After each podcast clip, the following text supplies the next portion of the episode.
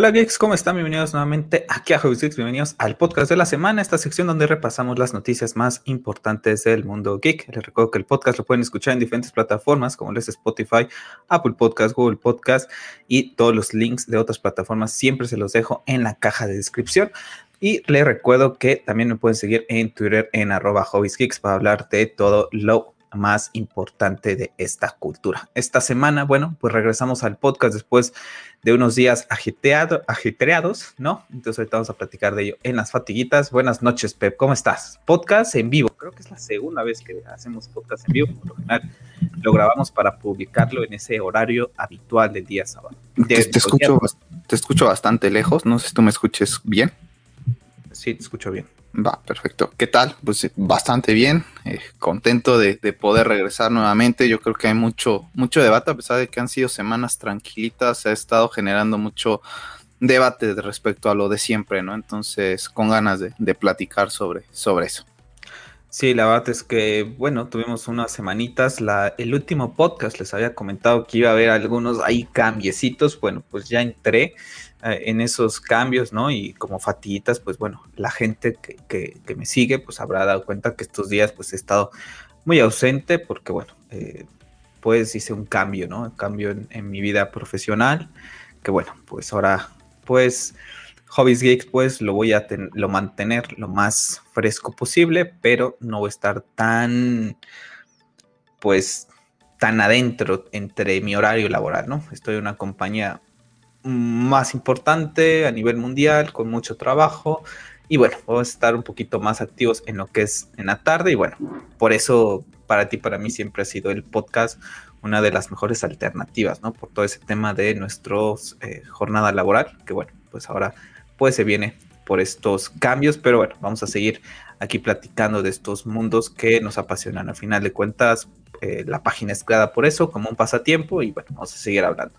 Sí, ¿no? Felicidades antes que nada. Y gracias. Sí, es bastante complicado, ¿no? Y una de las razones por las que nunca he manejado la página desde hace tiempo es por lo mismo, ¿no? Porque sabes que en el trabajo, pues no puedo estar al pendiente tanto, ¿no? Inclusive hay días en que puedo pasar completamente de no usar Twitter, de no entrar a prácticamente nada, de ver una que otra cosita o tres y se acabó, ¿no?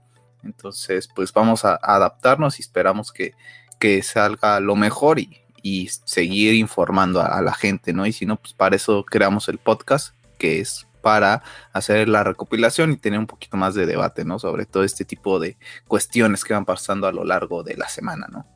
Sí, por ese motivo fue que creamos el podcast, porque para ti, para mí siempre ha sido difícil el tema de estar haciendo videos diarios y bueno, como les comento ahorita, pues uno de esos cambios que les comenté en el podcast, en el último podcast, pues es eso, ¿no? Es un cambio de vida profesional y que bueno, lleva consigo muchos cambios. Tan solo esta semana he estado en capacitación prácticamente todos los días y bueno, te he platicado, ¿no? He sido bastante cansado, pero bueno, afortunadamente, como decía el Papu de Papus, tenemos trabajo y bueno, pues a darle, ¿no? Y bueno, pues aún así Hobbies Geeks pues han tenido videos estas semanas acerca del final de Bloodborne, han tenido Kenna Breach of Spirits, que también pues son cosas que me apasionan y que bueno, ya iremos, una vez que agarre ritmo, ¿no? Una vez que agarre ritmo, pues ya ir cambiando un poquito más estos temas.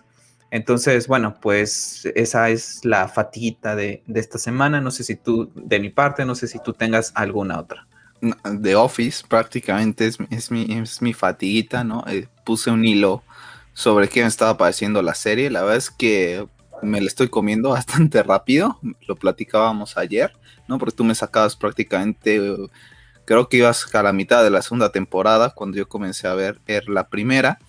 Y pues la verdad es que me ha gustado mucho y sigo en la misma postura sobre el personaje de Jimmy y de Pam. No, honestamente no sé qué vaya a pasar con ellos dos, pero de momento sí no me terminan de convencer los personajes. Creo que hay personajes más interesantes como lo que es Stanley y Phillips. Se me hacen personajes bastante interesantes. No sé cómo no les dan más protagonismo. La verdad es que el tema de Jimmy y Pam, creo que, hombre, la edad en la que están es como que inténtalo, ¿sabes? O sea, no va a pasar nada, ya lo saben los dos, entonces yo creo que eso Esa es mi fatiga ahorita de la semana, y Dwight y Michael se están convirtiendo en dos personajes muy, muy relevantes. Sí, antes que nada les comento, este podcast yo por cuestiones de iluminación, un poquito ahí de cosillas, voy a tener la cámara apagada, pero bueno, estamos aquí. Pues sí, yo también comencé a ver The Office, aquí Zack Snyder Justice League Perú dice que no entiende que por qué no amas a Jim. Pues yo tampoco lo amo, sinceramente tampoco lo amo, no me gusta para nada tampoco, no me gusta ni el personaje de Jim ni el de Pam, ¿no? Estás en mute. Ah, independientemente de que Pam es muy guapa, no sé, su personaje no me agrada nada. No lo odio, la verdad es que lo único que me molesta de él, y creo que fue lo que comentaba, es que lo que me molesta, y siempre lo he dicho, es que cuando una persona se mete demasiado en la vida de otras es porque tiene algún problema en la suya, ¿no? Es demasiado infeliz, y lo que no me gusta es cómo se meten tanto con Dwight en un principio. Ahorita ya que voy a terminar la segunda temporada, ya no se meten tanto con Dwight, Sorry. Nos va a terminar odiando Zack Snyder Justice League, pero ya sé. La verdad es que lo que me molesta es cómo se meten con Jim, digo, con Dwight, perdón, en ese aspecto, ¿no? O sea, como que hay momentos como que es, vale, está bien la bromita, pero llega un momento en que dices, hombre, o sea, que no tienes tú tu propia vida, que tienes que estar tan al pendiente de la de Dwight. Eso es lo que un poquito me puede llegar a molestar de ellos. Y más el tema de la relación, ¿no? De que, honestamente, no sé cuántos años les manejen en la serie, lo desconozco, pero creo que ya tienen una edad suficiente para decirse uno al otro, me gustas, ¿no? Y creo que Jim en ese aspecto sí evoluciona bien, porque aparte en la que voy se lo dice, ¿no? Pero después van a pasar cosas que van a terminar otra vez como que sí, no, y el otro Jim está ahorita en los capítulos en los que voy, está saliendo con la chica esta, Karen. Con la que Karen, pero yo sé que eso no va a llevar a ningún lado y la va a terminar regando él por temas de Pam, y es como de, mira, pues date una oportunidad con ella y si no funciona, pues ve con todo por Pam, ¿no? Pero ya inténtalo de verdad, y yo estoy seguro... no quiero que me spoileen, pero estoy seguro que va a llegar la tercera temporada y va a haber seguir siendo esa cuarta, relación, ¿no? Estás en la tercera ya.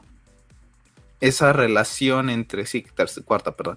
Esa relación entre ellos como de amigo novios, pero sin ser nada, ¿sabes? Y eso es lo que me molesta de ellos. O sea, creo que si los dos fueran novios, no tendría ningún problema. Pero el hecho de que sí, no, se miran, el otro sigue pensando en ella, se toma la oportunidad laboral simplemente por Pam, eso me cabrea un poquito. Pero disfrutable, la verdad es que... No, buenísimo, la verdad es que buena, estoy muriendo de la risa. Zack Snyder Justice League, espero cambiar mi opinión sobre Jimmy y Pam, pero de momento Michael y Dwight, la verdad es que son mis personajes favoritos, y Michael me da mucha risa porque... pues ahorita con todo el tema de las incursiones, del respeto y todo, bueno, lo meterían a la cárcel, yo creo que ya desde hace tiempo, ¿no? Y que tendría bastantes demandas laborales, ¿no? Pero bueno, es un tema que se da a debatir en otras cosas y creo que no vamos a entrar. Es una serie que se hizo en un tiempo distinto y hay que tomarlo como es. Es una mofa a los jefes, ¿no? Es una mofa de cómo el gringo ve a los mexicanos, ¿no? Por ejemplo, que tienen una persona de descendencia mexicana, que es Oscar, y cómo ven todo ese tipo de cosas, ¿no? Creo que hay que tomárselo como es. Hay muchísimo humor negro en esta serie, pero hay que tomárselo tal cual, ¿no? Para eso está, para divertirse. Así es. Y bueno, pues ya para entrar al podcast de la semana, comentarles que posiblemente vamos a ver, por unas cuestiones que pasaron con una de las personas que había confirmado para estar con nosotros en el especial de Star Wars del review de Visions, No vamos a comentarlo aquí, pero le mandamos un abrazo con mucho cariño a esa persona, por si nos llega a escuchar. Son temas personales y no nos compete a nosotros estarlo publicando, pero ya les estaré avisando vía Twitter si el próximo viernes, en lugar de podcast de la semana, al menos que pase una noticia de esas super guau, pues haremos podcast, pero si no pasa nada, así que amerite eso, pues estaremos platicando de Star Wars Visions y esas predicciones también de algo que vamos a hablar acerca de Star Wars. Pero bueno, ya les estaré platicando yo vía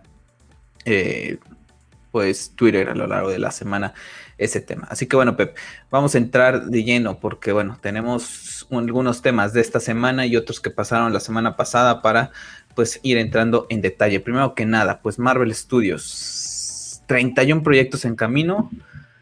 Madre mía, para mí, la verdad es que es muchísimo, ¿no? Yo no sé tú, pero ya me empiezo, independientemente que nos gustan estos mundos, creo que empieza a ser una sobresaturación de todo este tema de los superiores, creo que un poco fuerte, ¿no? ¿Qué te sirves que escucho por ahí?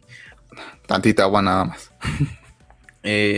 No sé, la verdad es que 31 proyectos, digo, de aquí a muchos años, ¿no? Pero creo que son muchísimos. Este año hemos también tenido un montón. Sí, y no paran, o sea, todavía nos faltan unos. A mí, honestamente, yo creo que en esta parte es donde va Scorsese y todos estos directores, ¿no? Como el tema del cine, de superhéroes, pues está de cierta forma desviando lo que es todo el cine, ¿no? Es enfocarse demasiado al cine. Yo no sé por qué Marvel Studios, en vez de estar ya teniendo una base, lo que es una base sólida de fandom, por así decirlo, en base al MCU, ¿por qué no dedicarse a retomar el nivel a nivel cómics? Que creo que lo tienen bastante dejado, ¿no? Al menos aquí en México no se venden mucho, o sea, siempre lo que vemos en las tiendas departamentales de los Tres Búhos, que es donde tú y yo solíamos ir a ver cómics, pues la verdad es que los de Marvel estaban bastante rezagaditos y metiditos y no habían demasiados, ¿no? O sea, había unos cuantos, pero los comparamos con DC, y la verdad es que DC les sacaba bastante en volúmenes, ¿no? ¿Por qué no retomar el nivel en cómics nuevamente? O sea, cuéntame la historia a través de un cómic nuevamente, a través de lo que nace, o hazlo ya, inclusive si quieres ya no gastar en papel, hazlo con temas digitales, de cómics, como también lo hace. Honestamente desconozco si Marvel tenga una plataforma donde puedas ver cómics digitales como lo tiene DC, no, pero yo apostaría por algo similar, ¿sabes? Uh-huh. Yo sé que como dices tú no vende, o hacer unas series animadas, pero si todo esto de 31 proyectos es a través del MCU, a mí sí ya me parece una sobresaturación en todos los aspectos, o sea, no te da tiempo de ver todo. Yo ni siquiera he terminado de ver What If. Yo tampoco, y la verdad es que después de lo que pusieron ahí de Thor y ver ese clip, la verdad es que ni ganas me dan. Aprovechando este tema de Marvel, hace rato salió ese rumor de que Marvel ya está planteándose el tema de Daredevil, de regreso de Charlie Cox, pero comentan que puede ser un soft reboot, le comentan ahí. Una persona, Marvelita, decía que es, pues que no me preocupe, que es porque van a ver cómo lo introducen. Claro, pues eso dicen los Marvelitas, pero la verdad es que si hacemos la traducción tal cual, un soft reboot, soft es ligero, es algo de que van a tratar de meterlo de una manera que yo creo y que da miedo, en el sentido de que sabemos cómo se maneja Marvel y que al final de cuentas, pues para mí es como cambiarle el tono, ¿no? Porque sí, si algo se ha caracterizado Marvel Studios a través de todo su universo, es que todo su universo tiene el mismo tono. Y Daredevil no entra ahí. No entra ahí, desafortunadamente. Entonces, vamos a ver cómo termina eso. Pero a mí dicen, no te preocupes, que todavía no sale. No, claro que me preocupo, porque a día de hoy Daredevil para mí es la mejor serie de superhéroes. Y si va a entrar al MCU con el tono de Loki, con el tono de Winter Soldier, pues la verdad es que mejor que ni entre, que la dejen así y ya está.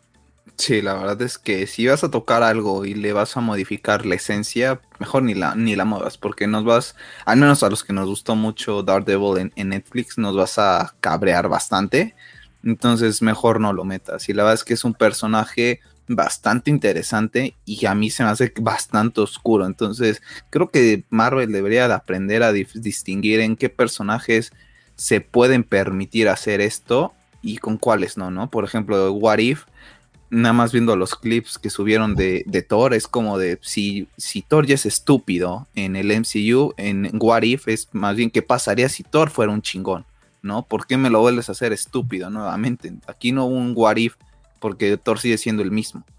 Entonces, What If para algunos, no para todos, y creo que en ese aspecto Marvel se equivoca. Deberían de saber, ok, este personaje nos permite hacer bromas, este personaje a lo mejor no, y si son bromas, pues un poco de bromas más sarcásticas, ¿no? Entonces, por ahí deberían de tirar, o sea, no todo tiene que ser igual, pero bueno, lamentablemente sabemos cómo es la industria y cómo se mueve el fandom actualmente, ¿no?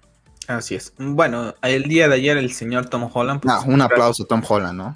El señor Spoiler, ¿no? Puso esto en su cuenta de Twitter. Puso Tonight is the Night. Can't wait to see this. Congrats. Andy Serkis, Sam Hardy and Sony Pictures are the rumors true. Yo creo que al señor Tom Holland no le pasan el memo, en donde les dicen que esta película no se ha estrenado en todo el mundo, ¿no? Entonces... es una pena que Tom Holland siga haciendo sus cosas, ¿no? Pero bueno, antes de esta semana, en palabras de Anthony D'Alessandro, pues había comentado que películas de Spider-Man, Venom, Miles Morales y todo el universo del Spider-Verse, ¿no? Como el Morbius con Jared Leto, Craven, pues prácticamente están ya como que en desarrollo, y que Venom podría servir para conectar el universo de Spider-Man con el que tiene Disney en el MCU. Así que bueno, pues prácticamente se supone que uno de los objetivos a largo plazo es hacer la película de los 6 siniestros, esa película que estaría, pues que se nos hizo el teaser, ¿no? Al final de lo que fue la de Amazing Spider-Man 2. Y bueno, pues vamos a ver, ¿no? La verdad es que lo hemos platicado en diferentes podcasts, es una de las franquicias que a ti y a mí más nos gustan en general y de Marvel sobre todo, ¿no? Pero bueno, tristemente, si el rumor de lo que dice aquí Tom Holland, pues tristemente el Spider-Man que vamos a ver es este güey, y los otros dos, pues quién sabe qué vaya a pasar con ellos en lo que es pues No Way Home, ¿no? Vamos a ver qué es lo que pasa, pero híjole, es que a mí la verdad es que estoy jugando ahorita The Amazing Spider-Man para Play 4 otra vez.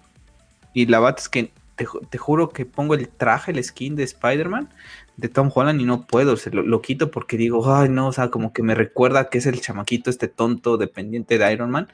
Y mejor pongo otros skins. Entonces, ojalá y podamos ver una evolución de Tom Holland. Que supongo que va a ser el Spider-Man principal. Los otros seguramente les van a dar matarile, dilero. Pero... no sé, tú ya leíste, ¿no? Me estabas diciendo el tema del spoiler. No quiero que me lo digas, supongo para dónde va, pero es una putada, sinceramente. Pues no es una putada, es que confirma prácticamente... No, o sea, una putada de lo de Tom Holland. Lo que hizo, sí, no, es absolutamente. O sea, yo no sé si este chaval, sus abogados no lo mantienen al tanto de, oye, espérate, porque... tú tienes que, cuando entras a empresas donde hay muchas cosas confidenciales, te hacen firmar términos, documentos, ¿no? Los famosos... dímela a mí que ahorita que acabo de cambiar empiezo a pensar todo lo que firma. No, por ejemplo, Apple está sufriendo por eso, por todo el tema de que no tienes que publicar cosas, ni que se filtran cosas, ¿no? O sea, un ejemplo, ¿no? A este chavo le voy a decir, ¿sabes qué? Tú no tienes prohibido hablar de esto hasta cierta fecha. Posiblemente a lo mejor, como dices, no sabe que eso solo se estrenó en Estados Unidos. Desconozco cuándo se estrena aquí en México. Yo creí que se estrenaba a la par. Entonces, como sé que no voy a ir al cine a verla, honestamente ayer yo mismo me metí a buscar el video sobre la escena post créditos. Porque dije, ¿sabes qué? Tarde o temprano me la voy a comer. Prefiero verla yo mismo. Entonces me metí a ver a un canal, no la muestran por el tema de derechos y se los vayan a tumbar, pero ya comenta de qué va la escena. Me pediste que no te comentara de qué iba, pero te deja ahí ciertas nada más como que intrigas y debatitos de qué es lo que puede pasar y el por qué Venom hace lo que hace en la escena, ¿no? Entonces ya están las teorías, uh-huh, del por qué hace eso. A mí se me hace la más lógica. Y creo yo también que van a hacerlo de alguna forma para atraer a los villanos, pero no a los dos Spider-Mans. Creo que va a ir por ahí el asunto de Marvel. Posiblemente. Yeah, yo creo que va a ir por ahí. O a lo mejor se hace alguna mención a los otros dos, pero no creo que tampoco los veamos mucho. Cuando salió todo el rumor de No Way Home, por alguna razón en YouTube me apareció, bueno, sí, por alguna razón no, por los cookies y todo eso, me apareció un video donde estaban entrevistando a Andrew Garfield. Qué chaval tan más agradable, es inglés y todo, y sabemos que son personas bastante serias, ¿no? La verdad es que me cayó bastante bien en la entrevista y comenta el tema de cómo Sony pues le rompió el corazón cuando le dijeron que ya no iba a continuar con Spider-Man, ¿no? Entonces dice que como que se queda él como que triste porque siente que toda la culpa fue de él, ¿sabes? O sea, que el proyecto no tuvo los resultados por él. Entonces se sentía bastante mal y todo ese tipo de cuestiones. Y qué feo, ¿no? Que le hayan hecho que tragar a Tom Holland. Y ahora nos tenemos que tragar a Tom Holland, que honestamente de los tres es el peor. A mí la verdad es que Andrew Garfield se hace fantástico. La verdad es que me gustan mucho las películas de él. Y sí me hubiera gustado tener un cierre con él. Uh-huh. Y si soy honesto, preferiría verlo a él regresar en su película individual que verlo interactuar muy secundariamente con el Spider-Man Tom Holland.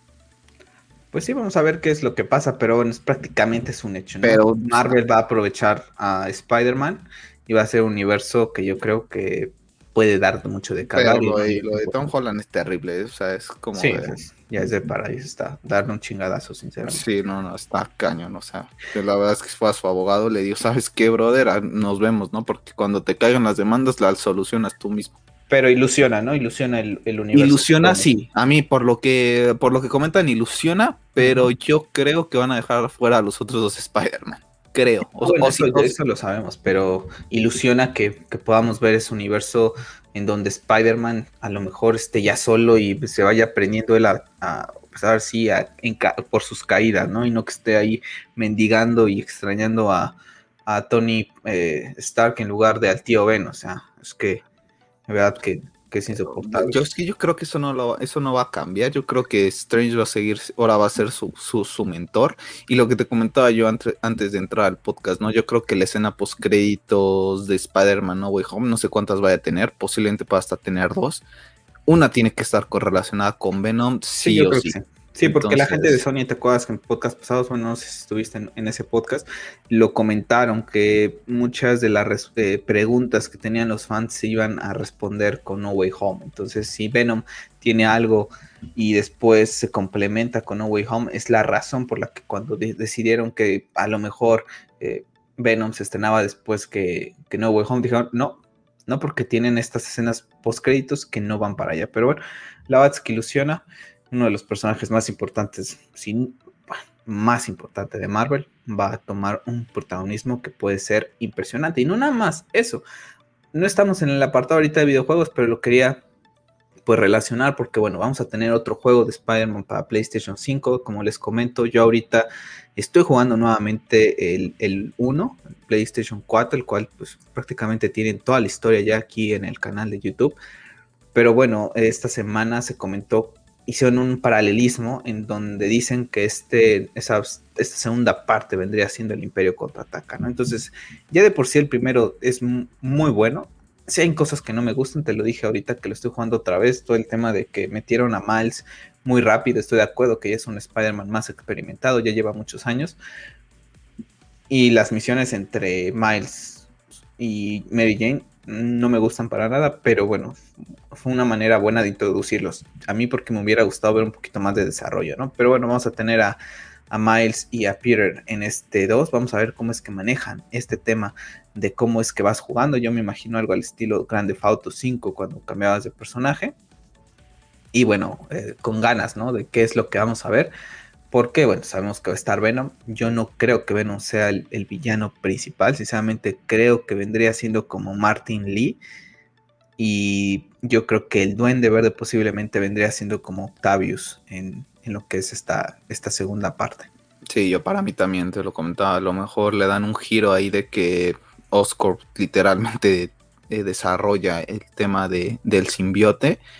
y él es el villano final, ¿no? A mí también lo que me causa conflicto, y lo comentábamos, para mí Miles tuvo que haber entrado hasta el 2, no era necesario meterlo tan rápido, y va a estar interesante ver cómo puedes jugar. Yo creo que te van a permitir jugar con el que tú quieras, pero ciertas misiones iban a ser exclusivas de Miles, ciertas misiones van a ser exclusivas de Peter. Yo creo que sí lo van a manejar, ¿no? Y las secundarias yo creo que sí van a dejar que las hagas con quien se te dé la gana. Yo creo que así va a funcionar, como dices tú. A un estilo Grand Theft Auto 5, misiones secundarias para ir mejorando al personaje o ir haciendo ciertas cositas que son muy repetitivas del mundo abierto. Yo creo que así te van a dar la libertad de hacerla con cualquiera de los dos. Bueno. Yo te lo decía, yo tengo muchas ganas y yo creo que voy a tirar mucho por Miles porque me encanta el traje de Miles, ¿no? Cómo se ve. Y bueno, para cerrar el tema de Marvel, pues bueno, este culebrón con Scarlett Johansson pues ya se cerró, como dicen aquí en México, con dinero baila el perro, y se dice que Scarlett Johansson pues recibió pues 40 millones, y bueno, como pues si arregló, lo necesitara. Ya, se arregló todo, ya lo habíamos platicado tú en su momento, cuando salió todo este tema, estamos de acuerdo en que ella tendría que exigir, ¿no? Porque por contrato estaba, pero que se pusiera así como se puso, cuando hay gente que no tiene ni qué comer, que está sin trabajo, con todo el tema del COVID, y que ella tiene un montón de dinero para regalar, que se pusiera así por ese dinero, es como, ah, y ya le estoy viendo, ya estoy viendo después diciendo que Disney es la gran empresa, que bla, bla, bla, pues claro, pues que todo lo hacen por amor al arte, sí, pues claro, los cuando fans, te dan este dinero. Sí. Sí, hombre, hay gente en África muriendo de hambre y ella tiene millones. O sea, no es justificarla porque lo comentábamos, la verdad es que lo comentábamos en el podcast, no nos poníamos en la postura de ninguno de los dos porque al fin y al cabo las empresas son lo que son empresas y al fin y al cabo es un empleado. Y si me pongo del lado del empleado, siempre me voy a poner del lado del empleado. Pero ella gana un dineral y ellas son personas que viven en un mundo completamente distinto y le hemos comentado muchísimo toda esta gente, los futbolistas, los cantantes, viven en un mundo completamente distinto por esa burbuja de tanto dinero que tienen. La verdad es que llega a molestar, pero pues bien por ella. Esperemos que le dé buen uso a su dinero.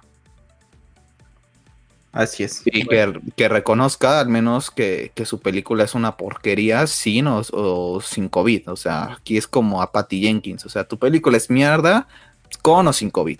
Y era innecesaria porque ya tu personaje ya había tenido un cierre. Pero bueno, pues sí. Para mí su mejor película sigue siendo Match Point. Para todos aquellos que no la han visto, en verdad se las recomiendo. Pero eso no tiene nada que ver con Marvel. No, ya sé, pero para mí es la única película de ella donde... Es que para mí ella no se me hace una buena actriz. Entonces, la única película donde yo la he visto bien es en esa. Bueno, la semana pasada se llevó a cabo este tema de Netflix en donde mostraron pues prácticamente las series que van a venir y tuvimos el primer vistazo a la serie de Sandman, este personaje que pertenecía a lo que es la editorial Vértigo, la cual ya pertenece también a DC Comics, uno de esos personajes que yo me sigo preguntando cómo es que deja escapar HBO Max, pero bueno, aquí está con Netflix, luce bastante interesante. Lo que me han flipado son los pósters, la calidad de los pósters que pueden estar viendo en pantalla para la gente que escucha el podcast en el stream en YouTube. La verdad es que se me hacen preciosos, ¿no? Preciosos. Aquí tenemos a Sandman, aquí una como, pues de estas parecen de ahí como el de Chernobyl, ¿no? El que lo usa. Y tenemos pósters muy, muy bonitos, ¿no? Es increíble que para una serie tengamos pósters más bonitos que luego los que saca DC Fandom o los que saca Marvel Studios, ¿no? Sí, la verdad, y brutal, no recuerdo el nombre del actor, pero sale en Game of Thrones, el papá Lannister. Ya con eso te empiezas a dar la calidad de la serie que vas a tener, ¿no? Así es, pues bueno. La verdad es que Netflix se lo dábamos por muerto, creo que va a seguir siendo el rey del streaming, honestamente. La verdad es que sí. Yo creo que sí, o sea, y honestamente yo creo que la única que le puede dar pelea, desde mi punto de vista, es HBO, Disney, honestamente yo no le veo cómo le pueda dar pelea, y más por la división que hicieron con Star Plus. Creo que si Disney hubiera puesto un control parental, que es muy fácil hacerlo, teniendo programadores expertos lo puedes hacer, unificar a los Simpsons te daba muchísimo potencial tenerlo ahí, ¿no? Entonces, para mí sigue siendo la más flojita de las tres. Yo nunca he probado Amazon Prime, por eso es que no la menciono. Yo hablo de las tres que he probado y teniéndolas. La verdad es que Disney, te lo he comentado, si por mí fuera, porque te está pagado anualmente, pero si no, ya lo hubiera dado de baja, honestamente, porque la verdad es que ni lo ocupo. Sí, la verdad es que para mí también ha sido una decepción, y nada más porque de verdad que tiene cosas de lo que es Star Wars, porque si no, yo también creo que ya lo hubiera cancelado, sinceramente. No hay nada así que digamos, wow. Bueno, otra serie que mostró la gente de Netflix, pues bueno, The Witcher, el guapo de Henry Cavill. Veía un Twitter, no sé quién lo puso, acerca de que decía que Henry Cavill es de esos hombres que te hacen dudar de tu sexualidad. Y no sé si te acuerdas de Adam Gettler, de DC Movie News, que siempre que hablaba de Henry Cavill se expresaba de él, de ese como prácticamente esculpido por los mismísimos dioses. Tuvimos nuevo tráiler, tuvimos unas pequeñas escenas que vamos a ver en esta segunda temporada, ¿no? Que llegará el 17 de diciembre. La verdad es que tienen una IP impresionante. Hace rato en Instagram estaba viendo también las figuras de McFarlane conmemorativas a The Witcher de la serie. La verdad es que están bastante chulas y con muchas ganas de verla. Y tengo que ver otra vez esta primera temporada, ahora ya sabiendo muy bien cómo es el tema de su línea del tiempo, verla con más calma, pero la verdad es que luce bastante bien. A mí también me gustaría verla nuevamente. Ahorita paré de Witcher en juego, literal, porque ya acabé el tema de quería descansar un poquito de juegos tan complejos. Yo creo que una vez que entre a ver The Witcher nuevamente, le volveré a tomar volver a tomar el juego. Pero sí, como dices, tiene una IP impresionante. La película, la verdad es que la animada está bastante bien. Tienen muchísimas cosas por explorar en este universo, no solo con el personaje de Geralt de Rivia, sino que es de esos universos como Star Wars. Te pueden brindar muchísimas oportunidades, ¿no? Y irlas desarrollando poco a poco, a pesar de que a lo mejor los libros no se centren en eso, sino tú mismo explorar y tomar ciertas libertades, ¿no? Digo, ahí ya tendrían que llegar a un tema con el autor de, oye, queremos desarrollar esto, ¿cómo lo ves tú? ¿No? Asesoramiento y tirar para el carro, para adelante, para hacer algo estilo como Game of Thrones, pero sin meter tanto, ¿sabes? Uh-huh. Sí, yo también. La verdad es que es una de esas series que espero con muchas ganas. Y los efectos siento que se ven mejorcito. El tema de cómo cuando se toma la poción para el tema de los ojos, la verdad es que... Ya le metieron más lana. Se ve bastante bien, ¿eh? Si no mal recuerdo, en su momento fue una de las series más vistas. Pues imagínate la lana que le van a invertir. Tuviste ya oportunidad también de ver la película, ¿no? La animada. Ya. Muy, muy buena. Sí, me encantó. La verdad es que me encantó. A Vesemir y vemos al pequeño Geralt, ¿no? Mm-hmm. Seguramente también vamos a tener otras películas animadas con ese entrenamiento que va a tener Geralt, mm-hmm, hasta conectarlo posiblemente en donde comienza la primera temporada, ¿no? A lo mejor Exacto. Las series animadas se van ahí. Entonces, wow, la verdad es que impresionante eso. Lo que podrían hacer es, por ejemplo, ya nos dio una entrega, podrían hacer dos más, ¿no? O sea, dos animadas más, una donde esté en desarrollo el personaje de Geralt y una donde ya prácticamente esté más enfocada a Geralt, ¿no? Uh-huh. Y ya después a lo mejor tener no sé cuánto estaría dispuesto Cavill también a enrollarse a un personaje por tantos años, pero tener 3, 4, 5 temporadas de The Witcher. Y después de eso, explorar otros personajes, ¿no? Tiene 38 años, Henry Cavill. Que 38 años. Pues no está tan viejo, ¿eh? Lo hacía más viejo, la verdad. Entonces... Ahora con Daniel Craig se va, todos lo quieren para James Bond. Yo honestamente pensándolo... La otra vez, ¿te acuerdas que una vez lo platicábamos hace mucho tiempo con las personas quienes nos gustarían como James Bond? A mí el que más me gustaría, lamentablemente, no es inglés, entonces no aplicaría para él. Y honestamente, ahorita no tengo en la mente un actor inglés muy referente, ¿no? Pero yo apostaría por Cavill, porque yo llegué a ver gente que decían que Tom Hiddleston. No. Yo honestamente, que me perdonen, pero yo a Tom Hiddleston no lo quiero ver nunca de James Bond. No, honestamente. Hay un loco por ahí que dice que a Tom Holland. No.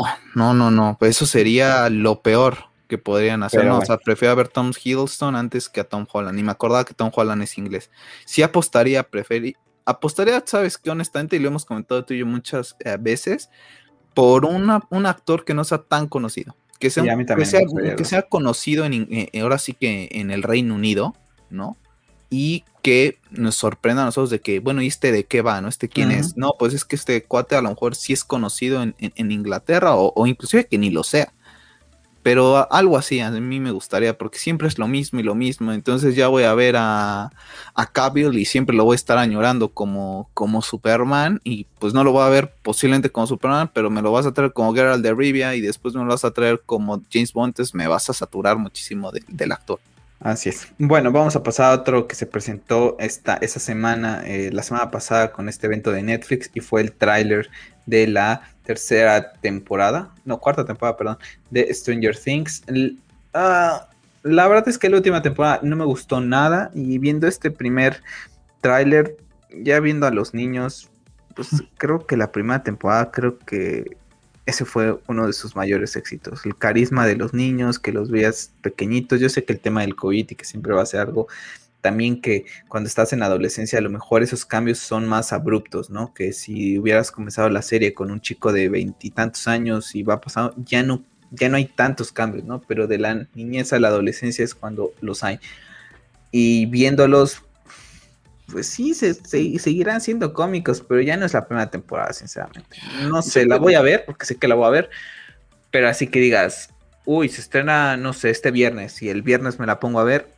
Si tengo algo más que hacer, prefiero hacerlo, yo creo, que antes que ver Stranger Things. Yo creo que el problema no va tanto por el tema de los niños, yo creo que va más por el tema de que no entienden por qué en todas las series tienen que meter romance. O sea, hay series exclusivas que son de romance, y yo no tengo ningún problema en ver series de romance, porque las veo. Ahorita estoy viendo una de nuestras series favoritas, lo hemos comentado, es Un Lugar para Soñar, y es romántica.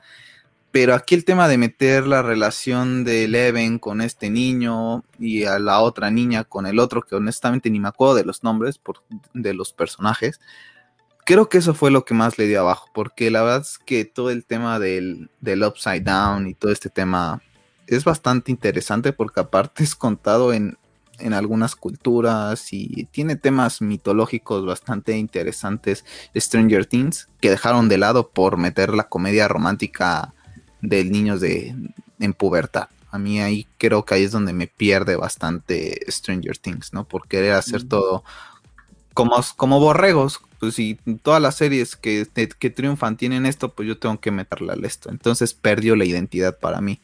Con este tráiler parece, y la ves y sientes que como que la pueda recuperar, pero mejor mis expectativas las mantengo como lo que son, ¿no? Bajas. Exactamente, bastante bajas. Bueno, este no tiene nada que ver con Geek, pero para ti, para mí, es uno de nuestros artistas favoritos. Sin duda alguna, la gente que diga que no es uno de los mejores cantantes de la historia es porque tiene un oído pésimo y unos gustos horribles, porque sinceramente te puede gustar o no, pero hay que reconocer la voz que tiene el señor Luis Miguel. Bueno, pues llega la tercera y última temporada de esta serie que nos ha ido narrando algunas cosillas, pues algunas de ficción, otras de realidad, acerca de la historia de este cantante que siempre le hemos comentado tú y yo, tiene todo el dinero del mundo y nunca ha podido ser feliz.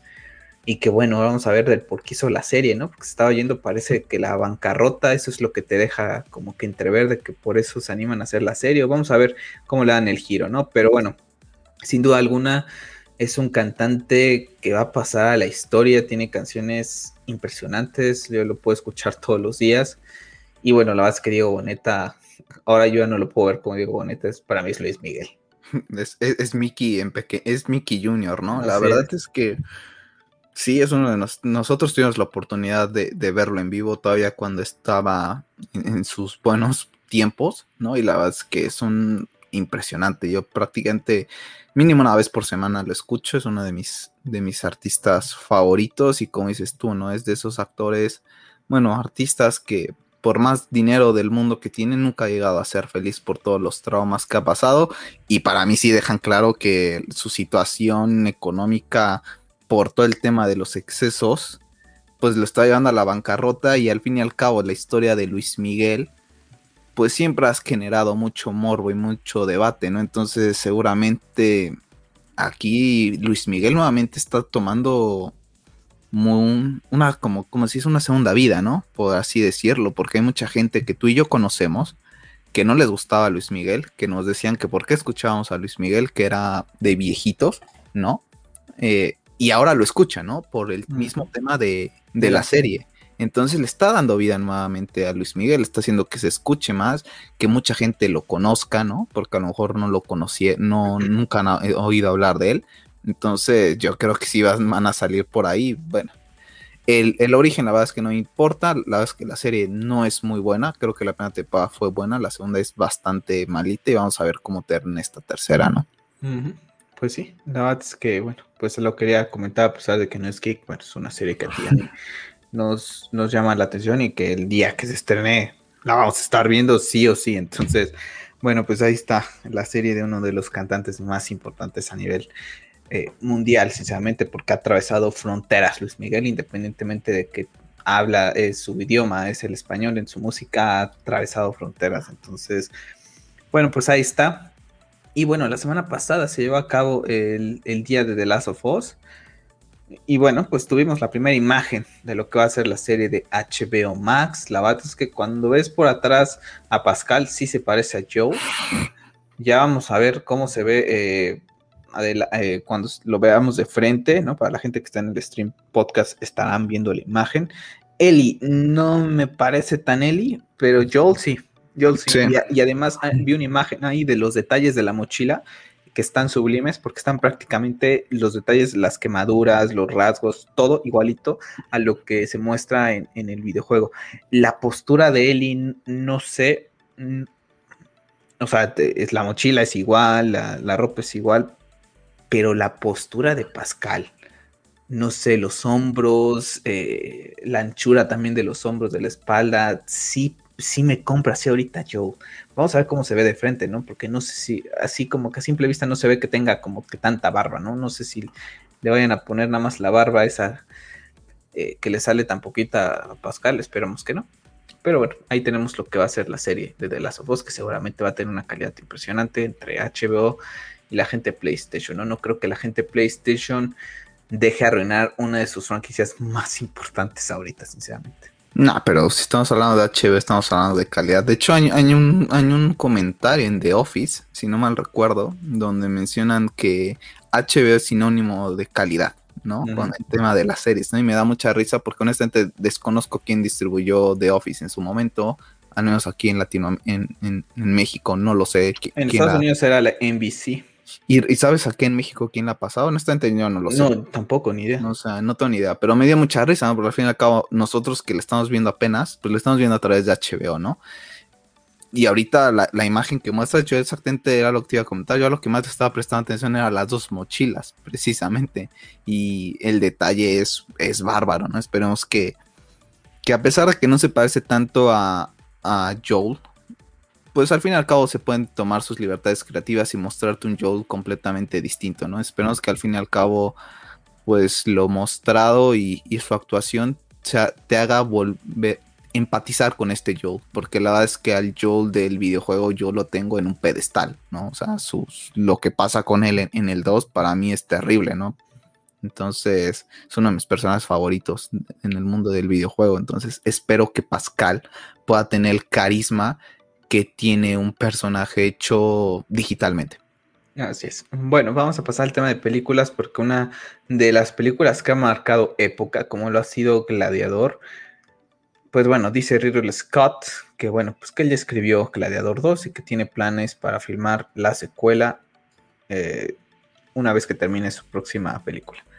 La verdad es que yo no creo, o sea, yo no siento que haga falta un Gladiador 2, ¿no? Ya nos contaron la historia. Seguramente tenemos otro personaje, no lo sé. Pero para mí Gladiador es una de esas películas que no necesitan una secuela. Así como está, es perfecta, ¿no? Es una de las películas que pues, prácticamente creo que todo el mundo ha visto. Y quedan contentas viéndola, ¿no? Meter una secuela nada más porque se le están acabando las ideas y dicen, pues, ¿qué hago? Pues retoma esta que te dejó un montón de dinero ya con... Toda la gente que vaya a ver Gladiador va a decir, ah, es la secuela de la primera de Russell Crowe, ah, pues vamos a verla, ¿no? y ya pues ya te llevas tu dinero aunque la película esté mala. Entonces, sí, porque te van a poner del director de Gladiador. Claro. La historia, honestamente no arcó cómo se llama el personaje de que hace Russell Crowe, porque tiene bastante tiempo que no veo Gladiador, pero muere. Entonces, no sé por dónde vaya a ir el cambio.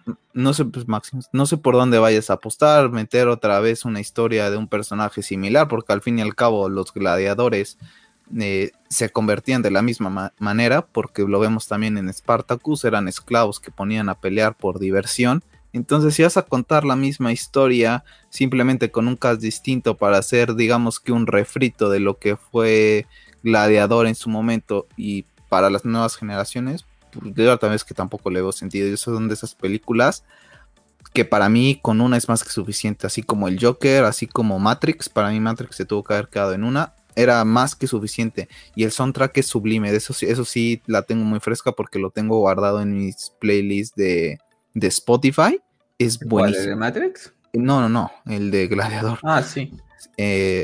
La verdad es que yo no la veo necesario, va a vender mucho porque te la van a presentar así como el póster que estás mostrando y van a poner del director que te trajo Gladiador y ganadora de no sé qué con tal y vela a ver, ¿no? Entonces eso te atrapa, quieras o no te genera algo, entonces yo creo que van a tirar por ahí y creo que la película no va a estar a nivel de la otra. Así es, y bueno, temas también de películas, pues el boss Zack Snyder pues nos compartió pues estos pósters de lo que va a ser la película secuela de Army of the Dead, donde él es productor, y bueno, pues tenemos estos pósters, que también tuvimos un pequeño tráiler, la verdad es que no le vi nada de diferencia. Los pósters bastante feos, honestamente, a mí no me gustan, color no me gusta. Pero siento que va a ser una película un poquito interesante, yo creo. Lo comentaba vía Twitter, yo creo que esta película me puede gustar más que Army of the Dead, con eso de que no me gusta el tema de los zombies, y esta película pues no tiene nada que ver con zombies, creo que me puede gustar un poco más.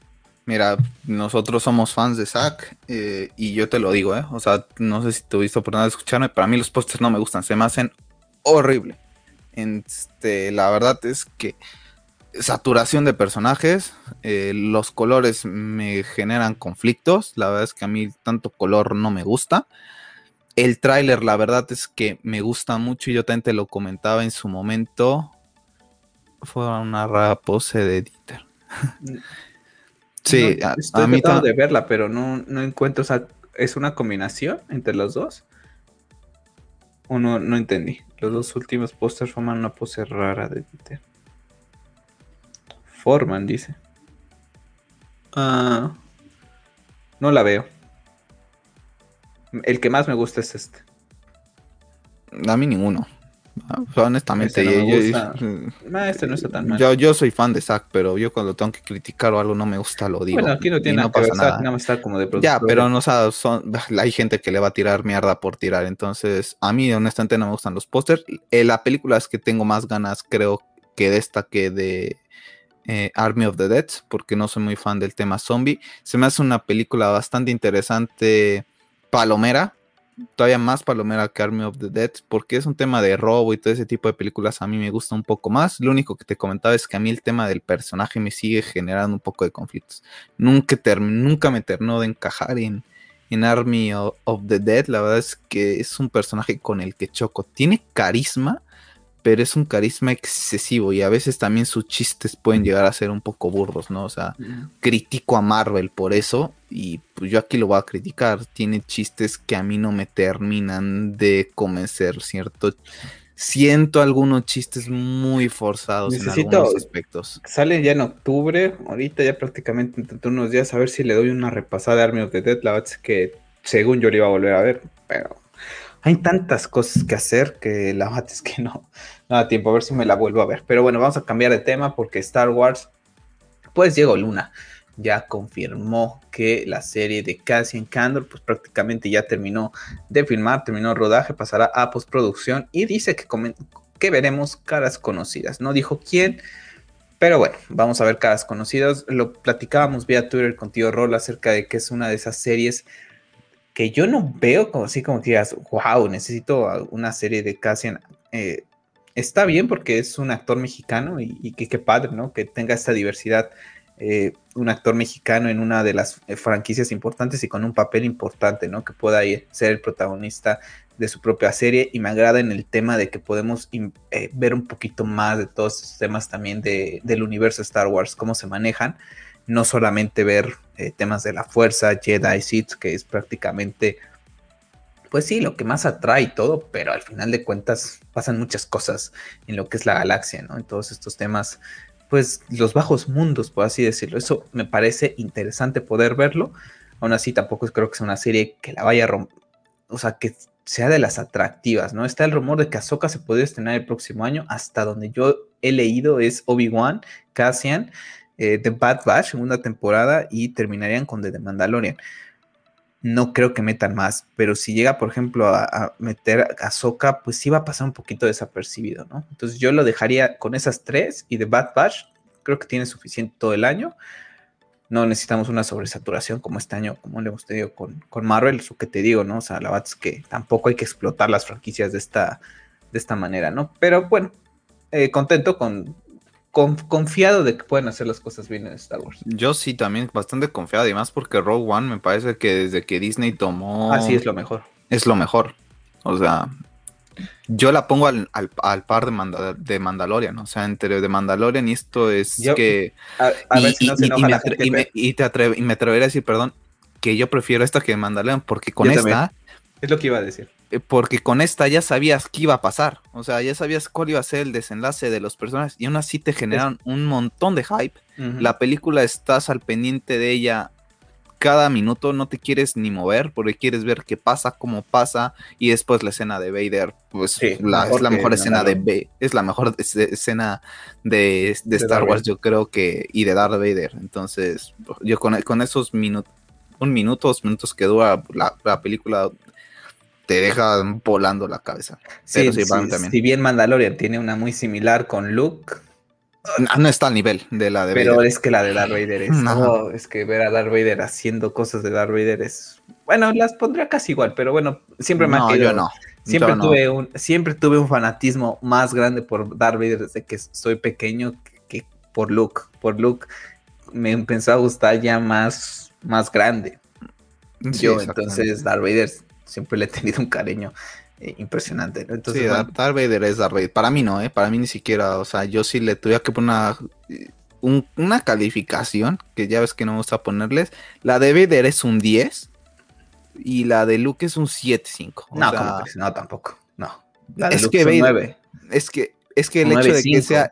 No lo digo por calidad, lo digo en forma sentimental. Ah, ok. ¿Sabes? O sea, no tanto en calificación de calidad, no, la de Luke es brutal, pero en tema de sentimiento para mí, a mí me emocionó un 10 la de Vader. O sea, la de Vader es uno de mis personajes favoritos de Star Wars, y el motivo por el que soy fan de Star Wars no es ni siquiera Obi-Wan, que es mi personaje favorito. En realidad es Darth Vader, ¿no? Porque de chiquito me encantaba el traje y se me hacía brutal porque me recordaba a Batman, ¿no? Pero de otra manera.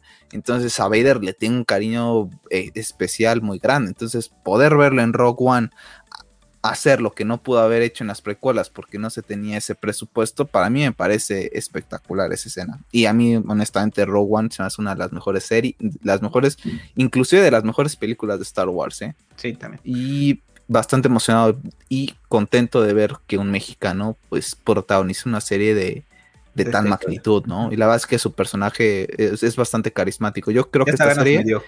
Sí, yo creo que esta serie va a estar mejor que lo que pudieron haber hecho con Han Solo. Así te la digo. Sí, también lo creo. Y eso que Han Solo tiene un carisma y era Han Solo. Y hicieron una porquería de película. Y bueno, hablando de las 31 proyectos que tienen con Marvel, bueno, pues con Star Wars tampoco se van quedando atrás. Son menos, pero 11 series vienen en camino para Disney Plus de Star Wars. Entonces, no es tanto.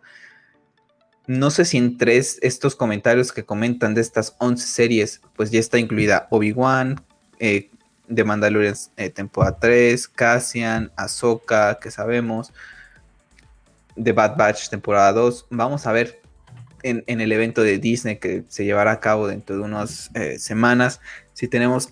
Yo creo que vamos a tener el primer póster de Obi-Wan, vamos a tener el primer teaser, yo creo. No creo que se esperen hasta lo que va a ser el May the Fourth Be With You. Sinceramente, van a estrenar algo antes del libro de Boba Fett. Y bueno, pues con el rumbo que ha ido tomando Star Wars, pues genera un poquito de hype. Sinceramente, no creo que vayan a borrar las secuelas. Pero bueno, pues ahí está, ¿no? Siempre va a tener ese punto negro Star Wars, pero bueno, tendremos que aprender a vivir con ello. Lamentablemente, deberían de buscar una manera de hacerlo, honestamente, por dignidad simplemente, pero pues sabemos que no lo van a hacer. Hay mucho orgullo en esas empresas.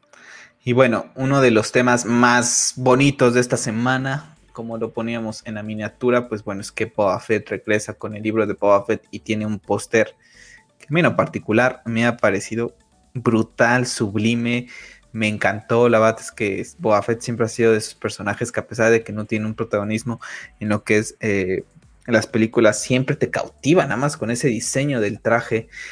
Y bueno, pues la verdad es que a mí el póster, apenas lo tenga ahí de wallpaper, en una calidad buena, yo creo que quito un rato el de God of War y lo pongo de wallpaper, porque está preciosa la imagen del póster. Sí, la verdad es que ya desde ahí te están dando un estándar de lo que puede ser Boba Fett, ¿no? La verdad es que está brutal, a mí me encantó el póster. La verdad es que muchísimas ganas con todo lo que está haciendo Disney nuevamente con Star Wars. Están reivindicando, ¿no? Y qué bonito, ¿no?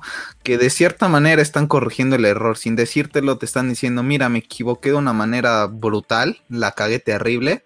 Así que ahora te voy a dar lo que en verdad los fans quieren, y qué bueno que Filoni y esta gente está detrás de ello, ¿no? Porque te das cuenta, cuando una persona sabe y le gusta lo que está haciendo, se nota enseguida, se nota. El mismo que le dan es brutal, o sea, este póster está impresionante. Sí, la serie llegará el miércoles 29 de diciembre, prácticamente ya acabándose el año. Muy bien, ¿sabes? Yo creo que la pueden haber estrenado en 2022 sin problema, ¿eh? Sí, porque yo creo que le va a pegar mucho a Hawkeye, ¿eh?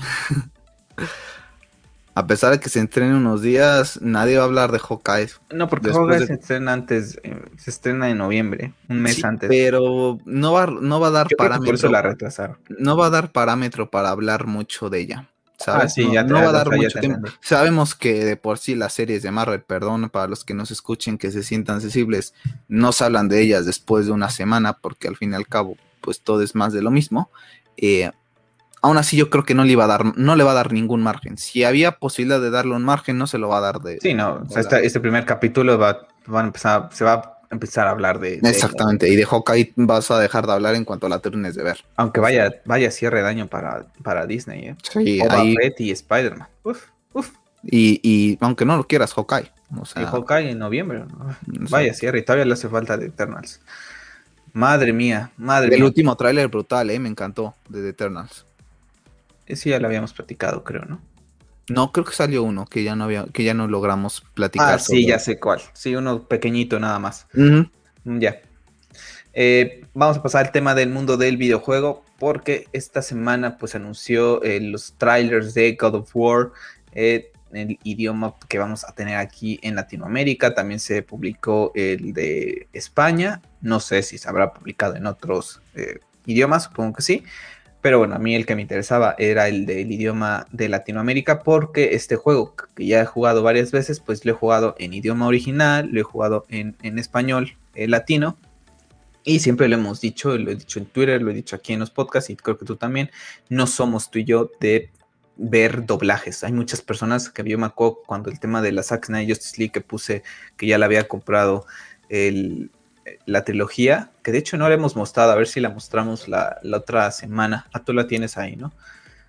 Ahí está, cerradita, esperando la pantalla 4K y el Play 5, ¿no? No lo sé. ¿Cómo que no sabes? No sé, me gustaría verla, honestamente.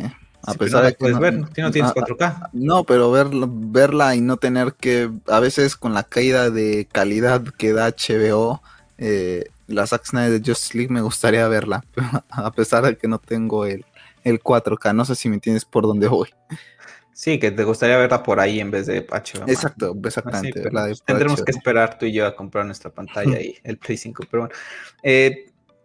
Entonces yo me acuerdo que mucha gente decía, no, ¿y quién es la voz de Batman? ¿Y quién es no sé qué? Y yo decía, bueno, ¿y a mí qué, no? O sea, y se pelean, no, es que ya cambió. Y pues yo decía, ok, pero a mí la bat es que siempre ha sido el idioma original. Y Kratos, la bat es que Santa Mónica ha hecho un trabajo maravilloso con God of War en tema inglés, ¿no? Y bueno, la mayoría de los juegos exclusivos de PlayStation tienen una calidad impresionante, ¿no? Tan solo The Last of Us que estábamos platicando hace rato, Troy Baker, que es Joel, uno de esos actores de doblaje impresionantes, ¿no?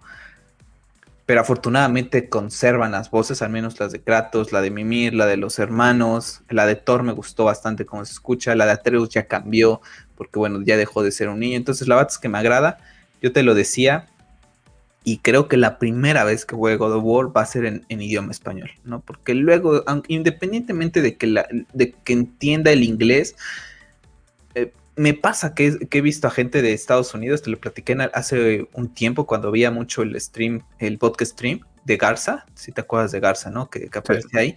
Me acuerdo que decía que llegaba a su casa, que ahorita creo que fue con Wonder Woman, o no sé qué película fue, que dijo que tuvo que llegar a verla con HBO, con estas cosas, y tuvo que poner los subtítulos porque hubo unas cosas que no entendió, no escuchó bien cuando estaba el tema de la película, ¿no? Entonces le puso los subtítulos para escuchar. Entonces, imagínate, para una persona que habla inglés todos los días, que se te vayan, ¿no? Esas cosas que dice, ¿qué dijo? Y nos pasa a nosotros, ¿no? También en idioma español dices, ¿qué dijo? ¿No? Te pierdes, se te va algo y dices, le regresas, ¿no? Entonces, yo creo que lo voy a jugar en español y contento de que conservan esa calidad, ¿no? Sí, sobre todo la voz de Kratos, la verdad es que el nivel en idioma inglés es brutal, la voz de Kratos, y la de Thor en el tráiler es espectacular. Es un actor que sale en The Walking Dead. Yo a esa parte de Walking Dead ya no llegué a verlo, no sé qué tan relevante. Salen Sons of Anarchy, esta serie, no sé si alguna vez llegaste a ver algo, es que es como de motos, me llamó muchísimo la atención, porque son así como se ve de muy de country también. Sí, sí, pues sí. Está en Amazon Prime nada más. Ok, esa es la voz de Thor también. Ok, sí, sí, la verdad es que la voz está brutal, ¿sabes? Cuando escuché de H1 muy bohemio. Exacto, la verdad es que sí te vuela la cabeza y en ese aspecto bastante intimidante, Thor. Y la de Kratos a nivel en inglés es espectacular, ¿no? Sí, tan solo el boy te pone los pelitos de punta, ¿no? Y en español, es muy buena. En español es muy buena. La verdad es que a mí también me gusta mucho que God of War mantenga esa calidad, ¿no? Porque, por ejemplo, hay juegos que sí no me gusta para nada ponerlos en español, a pesar de que ya los haya jugado en inglés, ¿no? Por ejemplo, el caso de The Last of Us, no puedo. Ahorita estoy jugando The Last of Us en español. No puedo con The Last of Us en español. No es lo mismo. Yo con The Last of Us no puedo jugarlo en español, ¿no? Las veces que lo he jugado ni se me ha ocurrido pasarlo porque quiero disfrutar de la experiencia. Y yo ahorita lo estoy jugando, comencé a jugar, la verdad es que no lo he retomado. La verdad es que me cautivó más Spider-Man jugarlo otra vez. Bueno, estoy con Kena Virtual Spirits, que están aquí subiendo, que estoy subiendo videos al canal. Pero comencé a jugar The Last of Us. Voy en la parte en donde llegas a los primeros como edificios. No sé si lo recuerdas que te hacen una toma panorámica con el... Sí, lo recuerdo. ¿No te acuerdas que probé con tu Play, mis audífonos nuevamente? Y fue con esa parte de The Last of Us. Ah, ok. Bueno, pues ya sabes dónde estoy. Estoy jugando en español. No me desagrada, pero como dices tú, no me fascina, ¿no? Como God of War, que sí me gusta bastante cómo se escucha. Sí, no tienes problema con él. Por ejemplo, Marcus Phoenix en Xbox también me parece sublime ese doblaje. Batman Arkham Knight también me gustó muchísimo en español. Spider-Man PlayStation 4, por ejemplo, la voz de Peter... No me gusta nada en español, por ejemplo. No me gusta nada. La de Miles, por ejemplo, sí me gusta, ¿no? Entonces... La de Marcus, por ejemplo, para recalcar, la de Marcus es brutal. O sea, es que en ese aspecto Gears of War se la voló. O sea, es que como perdió. Es que es como los Simpsons. Honestamente, prefieres verlo en español que en inglés. Y a mí con Gears of War... Bueno, en inglés también Marcus escucha bien. Sí, sí se escucha muy bien, pero a mí me gusta muchísimo en español la voz de Marcus. La verdad es que es brutal. Bueno, Pep, y nuestro juego favorito, pues no nada más es nuestro juego favorito, se ha convertido en el juego favorito de la historia, así que... Hasta 2022, hasta 2021, perdón. No le voy a dar un aplauso porque si no se va a escuchar muy raro en el micrófono, pero qué contento estoy de que se le reconozca este juego porque cuenta una historia preciosa acerca del padre, del hijo, de la pérdida, de ir superando las cosas, las adversidades. Tiene una historia muy, muy bonita y bueno, para mí es un juego muy, muy bonito que ya lo terminé este año y seguramente cuando me digan el próximo año God of War Ragnarok se estrena el 22 de diciembre de 2022, voy a hacer todo lo posible nuevamente para volverlo a jugar, para llegar de lleno, ¿no? Nuevamente a lo que es el Ragnarok. Y bueno, pues ahí está, ¿no? IGN le dio ese título, estuvieron combatiendo contra diferentes y muy grandes juegos. La final fue Grand Theft Auto 5, ¿no? Este juego que desde 2013... la viene rompiendo, ha vendido y sigue vendiendo.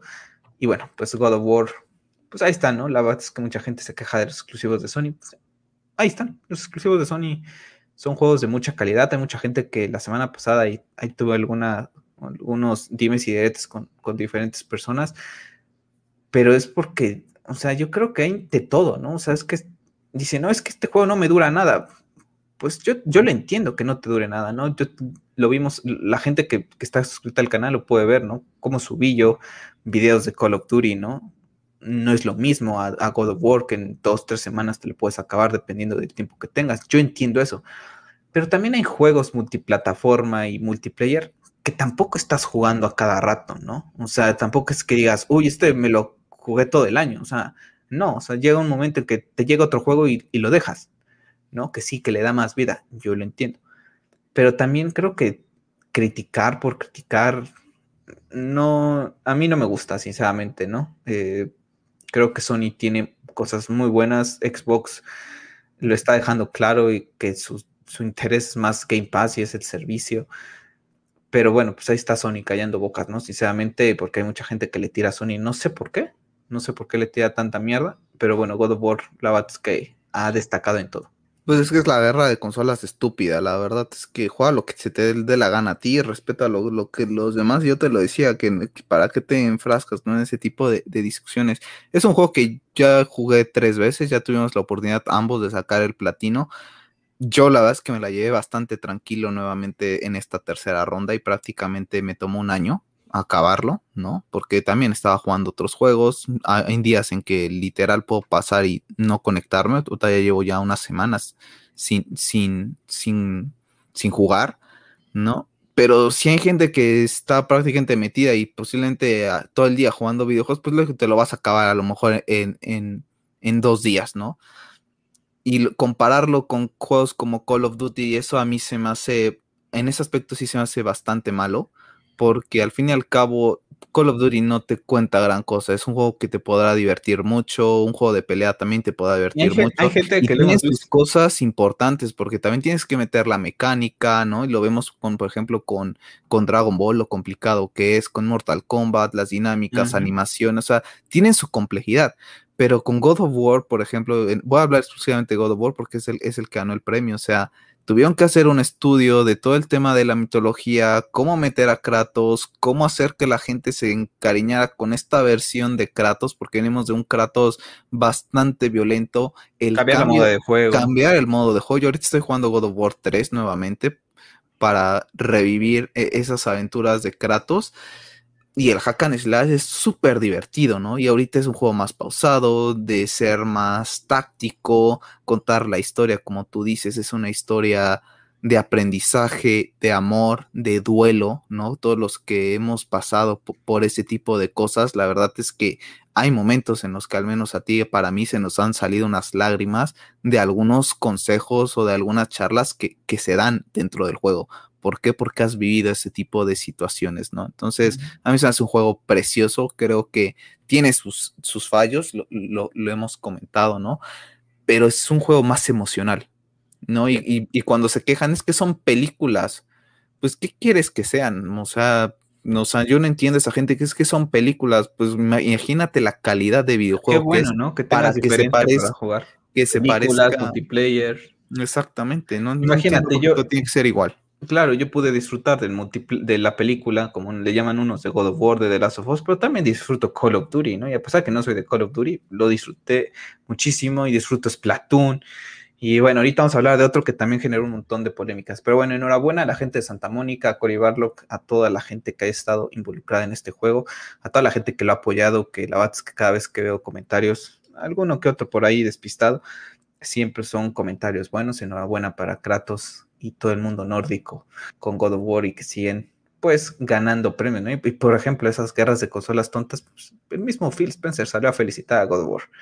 Entonces, él sabe, y estoy seguro que mucha gente dice, no, es que en Xbox no sé qué. Estoy seguro que Phil Spencer ahorita quisiera tener un God of War, un The Last of Us, un Spider-Man Play 4, un Horizon Forbidden West, un Bloodborne, quisieran tener un juego de esos a la altura, ¿no? Porque pues, sí, tendrás un Game Pass impresionante, pero no son juegos tuyos, ¿no? Y te estás gastando un montón de pasta en estudios que a lo mejor vamos a ver cómo resulta, ¿no? Pero bueno. En fin, ahorita tienen Halo, que también hubo una controversia con el tema Halo, que la verdad es que luce bastante bien. Te lo decía yo hace rato, voy a ver cómo es que juego Halo, si lo bajo aquí en la PC para que pueda yo traer algunos gameplays al canal, que me gustaría, porque la verdad es que luce bastante bien. Bastante bien. Estuve viendo, hay una persona que decía que no le sorprende tanto y que lo estaba jugando en 4K, que dice que Modern Warfare tiene mejores gráficos. Y cuando me lo puse a analizar dije, pues sí, no le pide tampoco mucho para ser un juego que se desarrolló quién sabe desde cuándo y que salió en 2019, ¿no? Va a cumplir 2 años. No le pide tampoco mucho, ¿no? Pero bueno, ya lo veremos. Yo creo que a ver si lo bajo aquí en la PC. No lo voy a correr ni a 4K ni mucho menos, pero sí lo puedo correr, yo creo que un poquito mejor que en mi Xbox. Y también Forza, para ver si puedo tener de esos videos aquí al canal, que no nada más sean puro PlayStation, ¿no? Muy buen cierre de año para Xbox, la verdad, sí, es que ahorita una de las razones por las que ya no quise jugar The Witcher es porque sé que se viene Forza.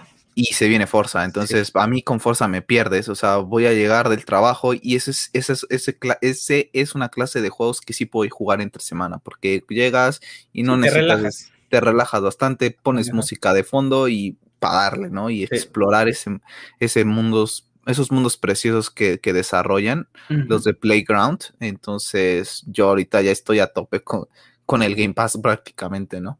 Pues sí. Entonces, bueno, comentar, PlayStation 5 alcanza 1 millón de unidades vendidas en Reino Unido y es un nuevo récord para PlayStation. Bueno, la verdad es que me sorprende que vendan tanto porque falta de chips, falta de juegos. La verdad es que siempre le he dicho, ahorita no vale la pena comprarse y que sigan vendiendo. Entonces, imagínate lo que van a vender cuando salga God of War, cuando salga el Forbidden West, cuando salga Wolverine. Todos los fanáticos de Marvel que van a ir corriendo detrás de esto, la verdad es que es algo impresionante. Y no nada más Wolverine. Esta semana también salió el rumor de que PlayStation podía estar trabajando de manera exclusiva en un juego multiplayer, que tanta gente se queja de que no hay multiplayers en PlayStation. Bueno, pues estaría trabajando en un multiplayer de Marvel. Si esto llega a ser así, bueno, la verdad es que sería un golpe sobre la mesa, ¿no? Porque tener a una IP exclusiva como Marvel en tu catálogo, ¿no? Ahorita ya tenemos Spider-Man, ya tuvimos Spider-Man Play 4 y Miles Morales, que han vendido bastante bien. Spider-Man 2 seguramente lo va a hacer bastante bien. Vamos a tener un juego de Wolverine que se supone va a estar conectado con este universo. Y si siguen sacando más cositas de Marvel, pues la verdad es que sí, esta semana llegó al Game Pass el juego de Avengers, ¿no? De Square Enix, que es horrible, sinceramente, está muy mal. Tuvieron un huevo de oro, así como decimos con DC, tuvieron un huevo de oro porque al final de cuentas, hoy Marvel, a nivel marketing, a nivel todo, hay que ser sinceros, creo que tiene un alcance un poquito más que de DC, ¿no? Hay muchos niños que crecieron prácticamente desde 2008, que salió Iron Man a día de hoy, pues que están creciendo con estos, ¿no? Estos son sus... A ver, nosotros tenemos conocidos que tuvieron hijos más o menos... Sí, en esta época son de Marvel los niños, ¿no? Entonces tuvieron ahí ese huevo y no lo supieron aprovechar. Que PlayStation lo haga, ¿te imaginas cuánta gente no se va a ir nada más por eso? O sea, yo creo que una persona que sea Marvel, pues yo creo, o se compra las dos consolas, si es gamer, claro está, ¿no? Y si no, sí, se va a tener, y si no es gamer, si los videojuegos le dan igual, se va a ir a comprar una PlayStation con tal de jugar al Spider-Man y al Wolverine, ¿no? Y es lo que mucha gente le pedía a Phil Spencer, de Rocksteady, ¿no? Para tener a Batman exclusivo en Xbox, ¿no? Uh-huh. Cuando se estuvo ese rumor de todos los estudios que iban a comprar, del estudio de la venta. Pero hubiera hecho comprarme una Xbox a mí. Pues. No es necesario, tienes la PC, pero uh-huh. El aspecto de que pueda dar no sé si daría un golpe de la mesa, de momento sí lo daría, porque Phil Spencer tendría que contraatacar y comprar Rocksteady y comprar los derechos de DC, desde mi punto de vista. En ese aspecto sí lo tendría que hacer, porque si no pierde mucho. Sabemos que el negocio de Xbox está girando directamente al servicio, uh-huh. ¿no? Pero desde mi punto de vista, no sé qué tanto le convenga a Microsoft, ya hablando, seguir sacando la consola. Yo honestamente, si ya van a apostar por eso, ya mejor dedícate a sacar todo a través del Game Pass y que todo sea a través de PC, con tal vas a obligar a la gente a comprar una computadora con Windows. Entonces... sí, ahí vendes tus... entonces vendes, ¿no? O sea, uh-huh. si es una persona que es gamer o una persona quiere comprarse una PC y se está entiende entre una Mac y una... sí, porque independientemente de que puedes bajar el Game Pass, yo creo, por lo que sé, sí lo puedes jugar en una Mac. Es diferente, porque si lo quieres llevar a los máximos, pues los RTX de AMD, etcétera, pues no los puedes instalar en una Mac. No. Entonces vas a tener que comprar una computadora y le vas a tener que poner un sistema operativo de Windows. Esta semana llegó el xCloud a México, ¿no? Juegos en la nube. Scarlet Nexus, que es un juego que tengo ganas de probar, también llegó a Game Pass. A ver si cuando contratemos el Game Pass entre los dos para jugar el Forza, le doy una revisionada. Y sí, está muy bien ese servicio, ¿no? Y mucha gente dice, es que tengo un montón de cosas que jugar. Pues sí, yo lo entiendo, ¿no? Que es un servicio impresionante, pero al final de cuentas yo ahorita, pues, la verdad es que tiempo, no tengo ni tiempo para mis juegos. Poquitos, imagínate una colección de Game Pass, pues la verdad es que no me va, ¿no? Pero sí, yo creo que el tiro de Microsoft, yo creo que ahorita ya no van a hacer tantas compras después de la compra que hicieron con Bethesda. Yo creo que van a esperar los resultados. Esperamos que le vaya bien, que yo espero que Halo retome, que Gears retome. Al final de cuentas, pues Gears of War fue la razón por la que compré una 360, por ejemplo, y es uno de mis juegos favoritos. Y juegos favoritos de toda la vida. O sea, Gears of War 1 es un juegazo, me encanta. Entonces, esperemos que retome, independientemente de que no tenga estos exclusivos, pero bueno, ahí Sony, pues sí, teniendo unos exclusivos que dices tú, uff. Sí, y aparte de calidad, no es solamente es eso, ¿no? Sino que te compran exclusivos y, bueno, te dan exclusivos y de calidad, ¿no? Te pueden gustar uno más que otro, pero por lo general todos mantienen un nivel, ¿no? Así es. Y bueno, vamos a pasar a otro tema, pero no me carga la pantalla, se ha quedado pensando. Pero bueno, comentar, ¿no? Que ya se hizo oficial que Blue Point forma parte de la familia de PlayStation Studios, este estudio que ayudó ahorita con el remake de Demon's Souls, su juego más reciente, que ya vendió una buena cantidad, la verdad, para ser un juego prácticamente de nicho, porque es un juego de nicho. O sea, sinceramente, yo recuerdo que una persona decía hace poco, me decía, no, pues es que se estrenó Demon's Souls. Pues sí, Demon's Souls, pero a ti porque a lo mejor te llama la atención, ¿no? Pero una persona que cuando ves este tipo de juegos de que te matan y vuelves a tener que tienes que farmear miles de veces, que los bosses son difíciles, y lo platicamos en podcast pasados acerca también del mismo Cory Barlow que comentaba ese tema, pues los dejan, ¿no? Pero bueno, pues ahí está Demon's Souls, y bueno, pues ahí vamos a ver en qué trabaja más Blue Point. De acuerdo al video que presentaron, están trabajando en una IP, en juego nuevo. Estaba el rumor de que también están trabajando en otros remakes, pero vamos a ver, ¿no? Otros, yo creo que ya con calidad.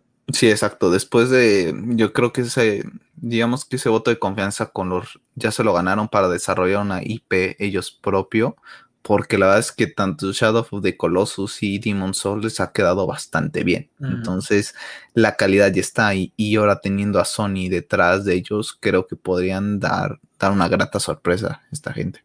Sí, pues ahí está otro pequeño estudio que se une a la familia de PlayStation. Comentar rápidamente que, bueno, el juego de Assassin's Creed lo tuvimos aquí en el canal, prácticamente la historia principal. Bueno, ha seguido con muchas actualizaciones. Te digo algo, con estas fechas que ya vienen de frío y todo, me han dado ganas de jugar otra vez el Assassin's Creed, pero bueno, la verdad es que, híjole, comprar otra vez todos los pues las expansiones es un poquito de que no me agrada mucho, ¿no? Pero bueno, vamos a tener cositas en octubre, prácticamente la próxima semana tenemos el update al 1.3.2, tenemos después una free expansion el 19 de octubre que dice Discovery Tour Viking Age, y bueno, a lo largo del otoño tendremos otro update, y después tendremos un Oscorea Festival también, ¿no? Ya tuvimos algunos festivales, de hecho yo estuve haciendo streaming del festival que me tocó en primavera, entonces bueno, pues ahí está, ¿no? La verdad es que una buena, pues larga vida, ¿no? Que le empiezan a dar a los Assassin's Creed. Sí, en ese aspecto la verdad es que mi respeto es ahorita para Ubisoft, ¿no? Ya quitaron del tema de si es de pago, ¿no? Le están dando una buena vida a esos juegos, ¿no? Y hay mucha gente que sí se engancha con juegos así tan largos por mucho tiempo, ¿no? Yo la verdad es que también ya ahorita me costaría regresar, ¿no? La otra vez te lo decía que extrañaba jugarlo, ¿no? El Eivor, pero ya, o sea, yo todavía paso de Assassin's Creed. Así si es. Juego, me animaría a jugar el Origins, que la verdad es que me gustaría mucho por todo el tema de lo que se comenta sobre los manuscritos que encuentra Eivor, ¿no? Acerca de todo eso, es el que más me llama la atención. Bueno, la semana pasada que no hubo podcast, nos hubiera tocado hablar acerca de la Nintendo Direct. Voy a rescatar dos de los temas más importantes. El primero de ellos es que vamos a tener una película animada de Super Mario Bros.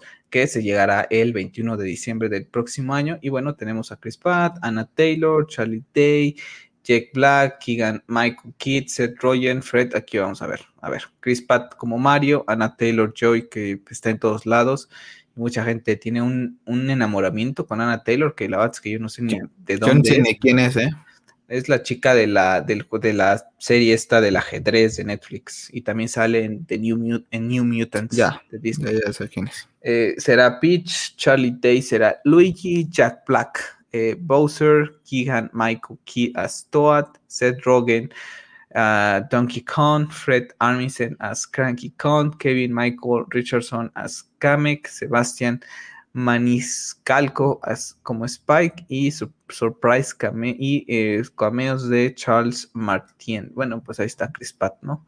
Otra cara conocida. Bueno, pues ahí tendremos lo que va a ser una película animada, pues, del papá de los videojuegos, por así decirlo, que es Mario Bros. A ver cómo les queda, ¿eh? La verdad es que... Esperemos que bien. Sí, esperemos que bien, porque la verdad es que manchar el nombre de Mario en una película no me gustaría. Sabemos que hay muchos juegos que son pues muy continuistas, ¿no? Sobre todo los de plataformas siguen teniendo la misma dinámica y esencia de los 80, pero es Mario. O sea, a Mario se le tiene que tener un respeto brutal. Entonces esperemos que les quede bastante bien.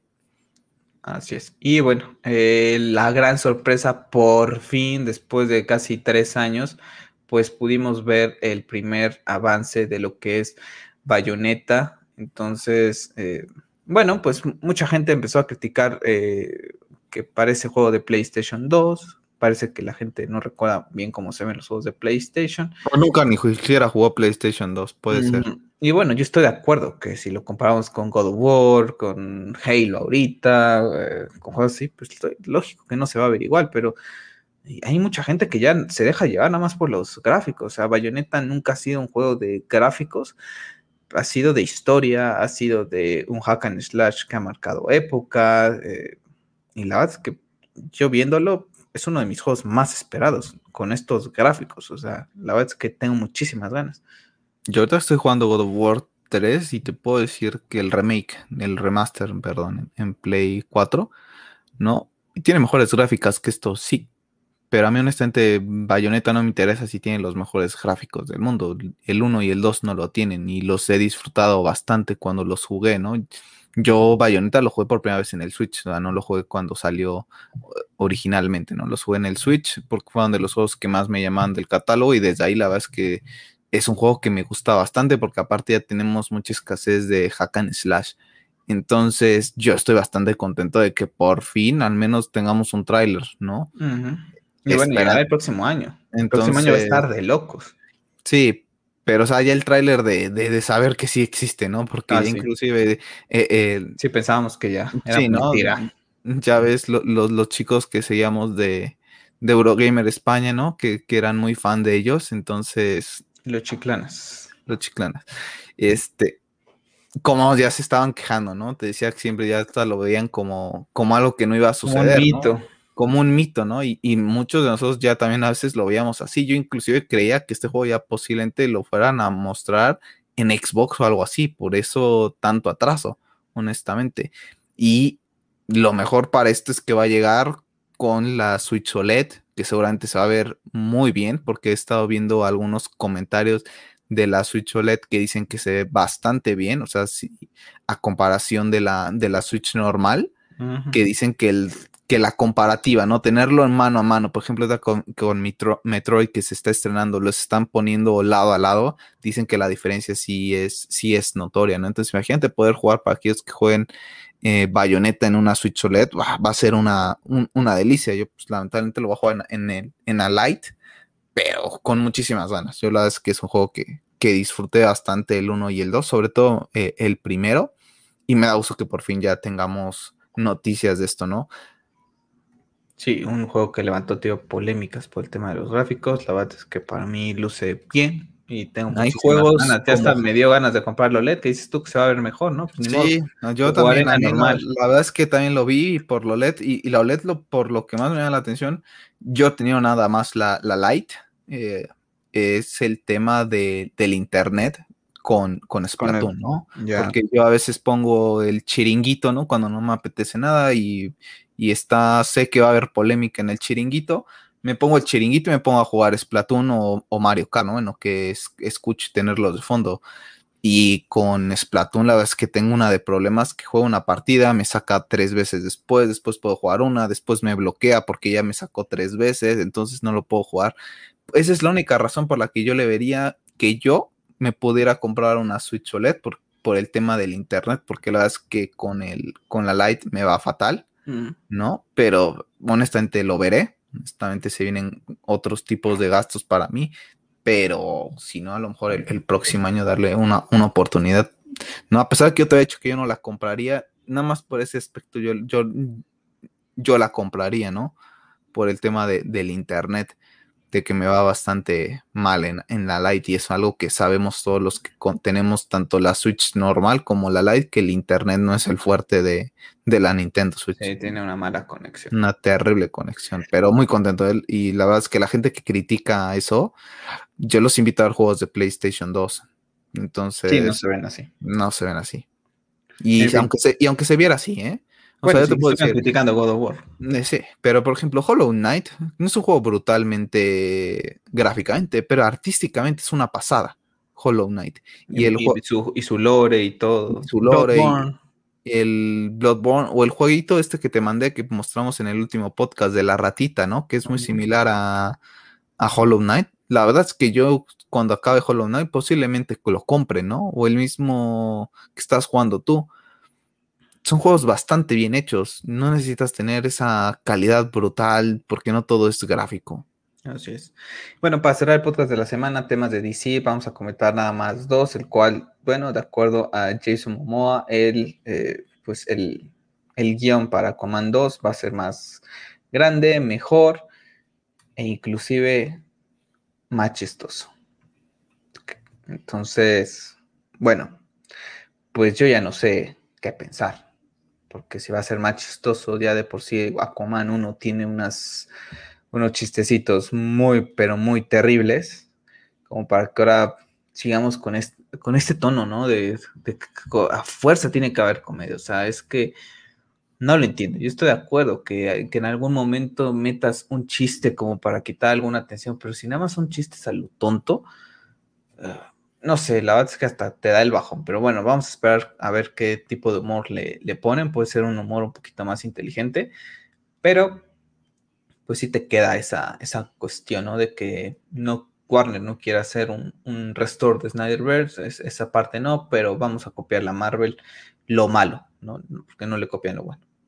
Sí, porque tan siquiera copiaras a Marvel la estructura, la planeación, pues dices, ok, pero estás copiando la Marvel en todo, entonces ya después las películas de Marvel ya son igual de genéricas que las de de Marvel, y la verdad es que asusta, porque ahora resulta que todas las películas de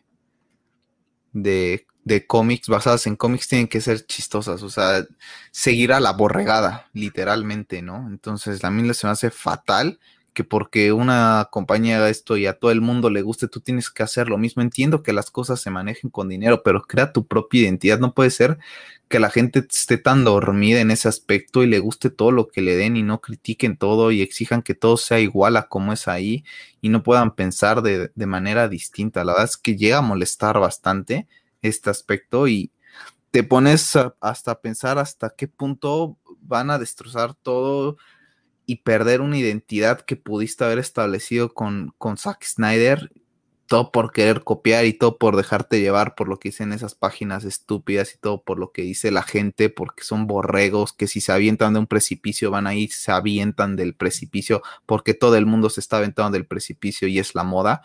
La verdad es que a mí sí me llega a molestar. Esta semana te lo comenté, he estado bastante molesto y estuve a punto de contestarle a mucha gente porque estuvieron metiendo con BBS últimamente. Es como de, brother, esa película es de 2016, ¿qué tanto daño te hizo Zack Snyder con sus películas que sigues tirándole mierda y encontrándole defectos? Te invito a que si tanto criticas a Zack Snyder, ve y revisionate las películas que tanto dices amar, que seguramente has visto una vez en tu vida porque son muy largas, son muy malas, perdón, y le vas a encontrar una de defectos terribles que después te vas a dar de topes en la pared, ¿no? La verdad es que es lamentable que lo que se está haciendo con todo el universo de DC.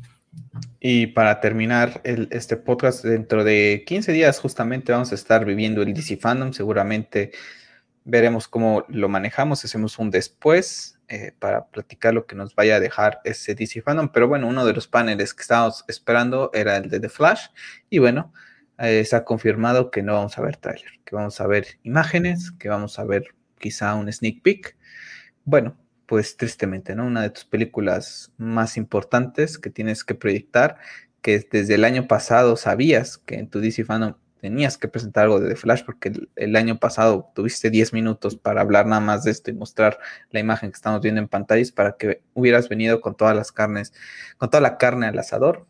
Pero bueno, es DC, sabemos Warner Brothers, mal manejo que tienen así esta franquicia. Y bueno, pues se ve aquí, ¿no? Que en una DC Fandom que sabes... No les importa, tiempo, no les importa. Es como, pues mira, te lo doy y ahí esto, gente que le gusta todo lo que le da, pues va a estar feliz con sus 3-4 imágenes, ¿no? Entonces, bueno, pues la verdad es que sí te da un poco el bajón, porque entonces ahorita, sinceramente, el único panel así que espero ver es de Batman, que sé que vamos a tener tráiler, seguramente vamos a tener algún póster, pero pues de Flash no vamos a tener absolutamente nada. Entonces, pues sí te queda un poquito de bajón sinceramente, pero bueno. En fin, ya tampoco me sorprenden las cosas de Warner Brothers y DC. Honestamente, la que más ruido genera para todos nosotros, al menos para nosotros, es The Flash, ¿no? Por todo lo que conlleva y todo lo que podría traer consigo y las consecuencias que puede traer esta película. Yo era de la que más quería ver un tráiler, ¿no? Honestamente, no te estoy diciendo que un tráiler de 3 minutos, un tráiler de 1:50, ver el traje de Flash, ¿no? Hubiera estado bien. Yo creo que, e inclusive te voy a decir algo, creo que Warner Bros. Hasta para eso es estúpido, porque no tuvo ni que haber dicho esto. O sea, ya haces que mucha gente no va a estar tan al pendiente del panel de Flash, porque estás esperando algo que después sabes que te lo van a colgar en Twitter o en Facebook, claro, o en cualquier red social. Entonces, si tienes algo que hacer, salir al súper, salir al banco, a lo que sea, pues mira, me voy tranquilo porque sé que no me voy a perder de gran cosa. Entonces llego a mi casa después y veo las imágenes tranquilamente. Hasta para eso es tonto Warner, porque en vez de mantenerte el hype, te lo baja, ¿no? Entonces, a mí el panel que más me llamaba era Flash. Honestamente, si me lo pierdo, no pasa nada, porque después veré las imágenes. Pues sí, en 15 días vamos a estar hablando de eso, así que bueno, chicos, pues vamos a cerrar este podcast de la semana. Les recuerdo que les avisaré en redes sociales y la próxima semana en podcast o año especial de Star Wars Vision, y bueno, platicar un poquito más acerca de ese hype que nos puede tener con el libro de Boba Fett. Así que bueno, pues Que tengas una excelente semana y ya estaremos platicando, y que tengan una excelente semana a todos ustedes los geeks, y no se les olvide suscribirse al canal, regalarnos un like para que esta comunidad siga creciendo. No se les recuerdo que pueden seguirme en Twitter en @hobbiesgeeks, el podcast lo pueden escuchar en diferentes plataformas como les Spotify, Google Podcast, Apple Podcast, todos los links siempre se los dejo en la descripción. Y bueno, Pep, pues que tengas una excelente noche y nos vemos en la próxima. Saludos, bye. Hasta luego. Recuerden, sigan siendo geeks.